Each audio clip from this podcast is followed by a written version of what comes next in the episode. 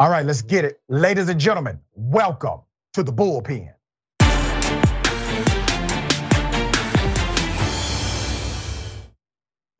Anybody else think that that warrant that they served today and the arrest are just guaranteed shenanigans next Monday and Tuesday?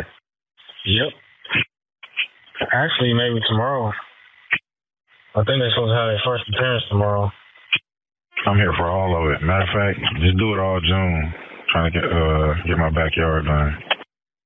I mean, it could go the opposite way. I mean, we've been putting pressure on them and attacking them from all different angles. At some point, they, they've got to give up. I mean, especially if we're going after all the money, it, it could shut them down. Yeah, I'm just waiting. Like, couldn't they wait until like Wednesday of next week to do this? Is that when you're off? no, that's when all this, the finance committee would have been done. Would have been done by Wednesday. Ah, uh, okay. Oh no, they had to send a message. I get it, but I mean, think about it.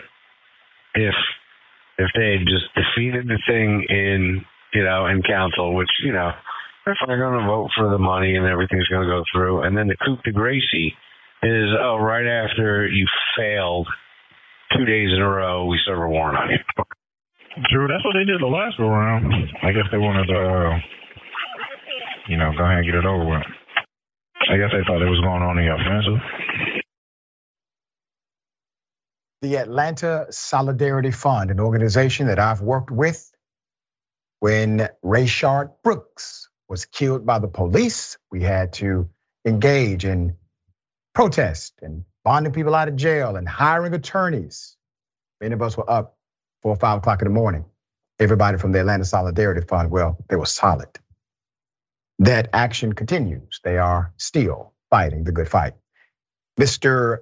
Marlon Kautz was one of the individuals inside of the home when the home was raided. You just heard a recording from the police talking about the raid in open, common conversation between themselves about what really happened. It was politically motivated, is what they're telling you. Mr. Kautz, welcome to Indisputable. Glad to be here. All right. Um, I hate this happened to you. I'm glad that there's a level of awareness about why, because of the recording, obviously, and some other factors that are happening. Take us to that day. What happened? What did you think was going down when all of these SWAT members came inside of your home? Well, you know, I've been saying when it first happened, you know, when when uh, you know what happened was I woke up um, to the sound of my front door being broken down by a battering ram. That was the first that I learned that any of this was happening. Um, and and when it first happened, I thought that it must be a mistake. It was so surreal, so preposterous of, a, of an attack uh, that I thought this, you know, had to be uh, unintentional in some way. But uh, but it was far from that. You know, as we've learned since then. Um, you know, officers, uh, dozens of SWAT officers surrounded the house. They had automatic weapons. They had riot shields. They had come ready for a fight. They were planning to throw flashbang grenades into my living room um, before we were fortunately able to quickly surrender, be arrested. Um, but this kind of raid is is the kind of militarized response that you expect to be sent against a drug kingpin, you know, not the administrators of a nonprofit organization. Um, it's absurd to the point of, of theatrics, you know, and I think that really is, you know, as that recording suggests, this was intended not as a legitimate law enforcement response. This was intended as a message. It was intended as a threat to us as well as to any other grassroots political organizers in the city um, that you are in danger and you are a target if you continue to oppose the agenda of Cop City. I had a judge, I had a judge, Marlon, who called me off record and said, That is the scariest thing I have seen in a long time. Now, let's go back to when you got arrested with the other two. DeKalb County is the county that covers the jurisdiction but it is annexed city of Atlanta. It is still Atlanta. But you go to DeKalb County, you get a DeKalb County magistrate judge who sets the bond. In addition to this egregious act, the prosecutor requested no bond, and the judge basically said, "Well, wait a minute. No, I mean that that that doesn't make sense. Tell us about that moment and how the judge pushed back on the narrative of the prosecutor. Yeah, I mean, I think it goes to the ridiculously baseless nature of these charges that the first judge who set eyes on them, who, you know, he isn't even asked to make judgments about the facts of the matter. Right. He's just asked to set bond. But as soon as he sees the arrest warrants, his first reaction is, This is not impressive. That's right. The quote is, There's not a lot of meat on these bones. And he immediately goes against the prosecution's request, grants bond. Um, I, you know, I don't know what else we need to demonstrate that these charges are baseless. Um, you know, if, if, even judges are acknowledging this at this point. And the judge that did so, I did some background on the judge, seasoned judge, worked in Fulton County and DeKalb County, does not make statements just freely, understood exactly what he was saying, wanted it to be on record, obviously, uh, as a seasoned judge like him would do. Let's talk about the fallout that started to take place before this even happened, because reality is they started a messaging campaign against you all, saying that you all were domestic terrorists, categorizing you as if there's this major danger and violent organization, dangerous and violent organization inside of the community. Did you not see this would possibly happen, or did you still believe, well, there's a limit they will go, and then they won't go beyond that limit? What were your thoughts there? Well, you know, maybe it was naive, but I did imagine that there was some kind of limit, some kind of, you know, constraint in terms of respecting the rule of law on the part of police and prosecutors. But what we've seen really over the past 2 years is a sustained pattern of just indefinite escalation mm. by the police in terms of the amount of aggression that they're willing to pursue against protesters and the scope of who they're willing to target. You know, they started out just targeting people who showed up at protest rallies. Then they began going after people who were simply around at events that seemed to be associated with the Cop City, you know, protest movement. You know, arresting people at music festivals, for example.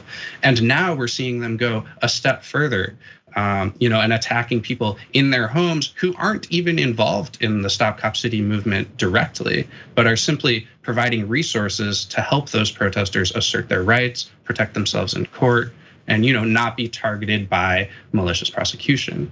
Um, and this really makes me wonder where this goes next. You know, if they keep expanding the scope, who are they coming after next? I received that um, tape of the officers talking to each other about what happened. I received that tape um, over the weekend. And as I'm listening to it, I'm like, wow, there's this level of awareness among law enforcement about what they are supposed to do. Because they say they keep pounding you all and y'all need to just give up, right? When you heard that tape of these cops talking openly about political items and finance committees and targeting you all for so long you should give up. What was going through your mind? Well, I mean, I have to say, hearing that didn't surprise me. Uh, you know, th- this is the kind of thing that we've understood is going on for a long time. The only shocking thing about it is that the police are so cavalier to acknowledge it. Right. right? They're saying the quiet part out loud, um, which is that the purpose of these attacks you know, has nothing to do with enforcing the law, punishing people who've broken the law. It's purely political maneuverings. Um, and it's political maneuverings straight from the top, right? It's coming from Governor Kemp, it's coming from the Attorney General trying to make an example of left grassroots organizers in Atlanta. And the chilling part is that even uh, you know progressive um, officials in the city seem to be going along with this agenda rather than pushing back on it. You know, as you mentioned, Sherry Boston, the DA in DeKalb County, is the one whose charges are actually pending against us, right? Like we're being charged by a progressive DA um, who could drop these charges at any time, um, but who is instead, you know, falling in line with this kind of far right agenda that's coming from the governor, basically to posture for his presidential bid that he's tough on the left and that he, you know, pursues crime aggressively. You know, I think all of your charges will be dropped. So I do believe that wholeheartedly. But the damage may be done, right? They wanted to damage your reputation.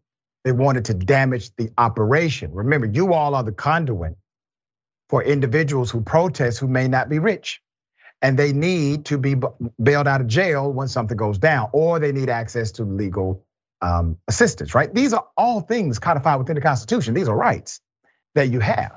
So while people may disagree with your political ideology, they should agree with every single one of us on the principle that this should never happen. What is your message to them, those who may be against what you're doing politically? They should still be for you based on principle. Absolutely. I'm glad you bring that up because, in my mind, what has happened here is much bigger than us, you know, than our experience. And it's bigger even than the issue of Cop City. This is really getting to this core question of what is the future of democracy in Georgia? Because if it's possible for police and prosecutors to pursue this level of militarized violence and repression against basically just their political opponents, people who they don't appreciate the organizing of, this is going to have a tremendous effect on all types of organizing campaigns in the state going forward. And we really can't afford to allow that kind of precedent to be set um, in our case or in any other cases going forward. And that's why we're determined to fight this. Um, and why it's so important that the public at large, that civil society reject this kind of attack on the fundamentals of the democratic process. That's right. Um, I spoke to some of the young leaders a couple of days ago. Obviously, City Hall was packed out, wee hours of the morning, right?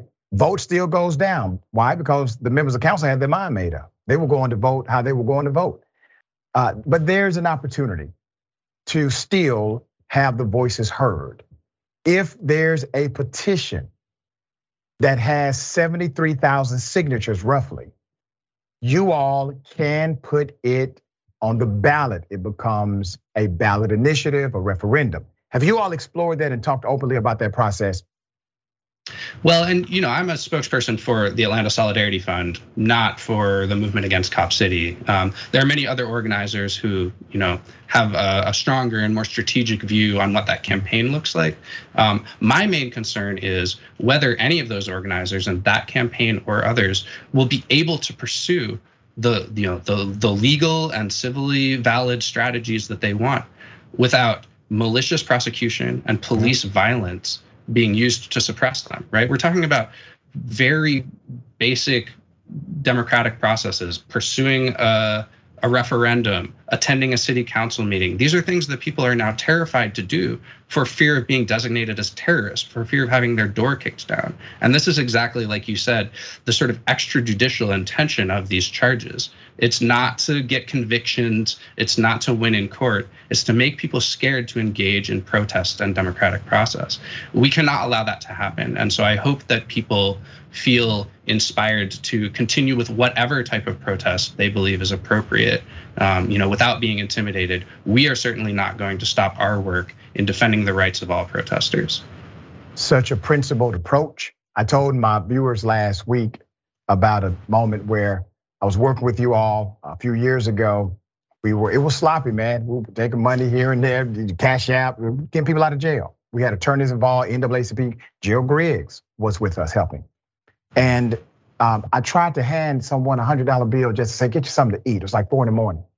They said, no, doc, put that in the fund. And that's the kind of integrity you all always have brought. So when I saw this happen, I already knew what it was. Marlon, we appreciate your continued advocacy. I'm glad you are not a scared individual. You're standing up. You are, to me, what leadership should be about. Thank you for your stance. I appreciate you bringing attention to this. Absolutely.